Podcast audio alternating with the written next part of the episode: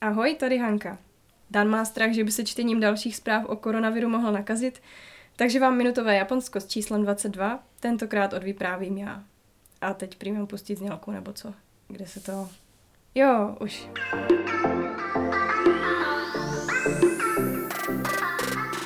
První zápasy baseballu budou bez diváků. Muzea a atrakce jsou zavřené. Jen ta olympiáda zdá se zatím proběhne podle plánu. Jinak totiž Japonsko ruší, co může. Vláda se teď například rozhodla, že až do půlky dubna nechá zavřené všechny školy. Jen si říkám, kdo se asi bude starat o všechny ty děti.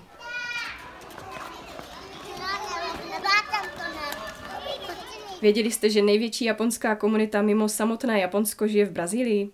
Přes 2 miliony lidí. Ti první přicestovali na začátku 20. století jako levná pracovní síla.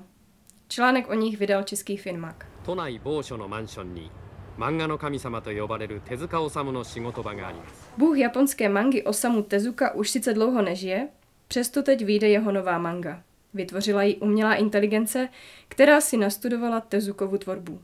Příběh se odehrává v Tokiu roku 2030, jmenuje se Paidon a první díl vyšel tento týden v magazínu Morning.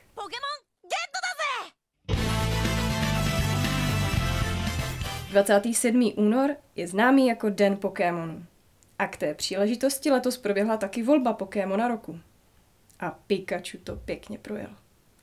Na prvním místě se totiž s velkým náskokem umístil Greninja.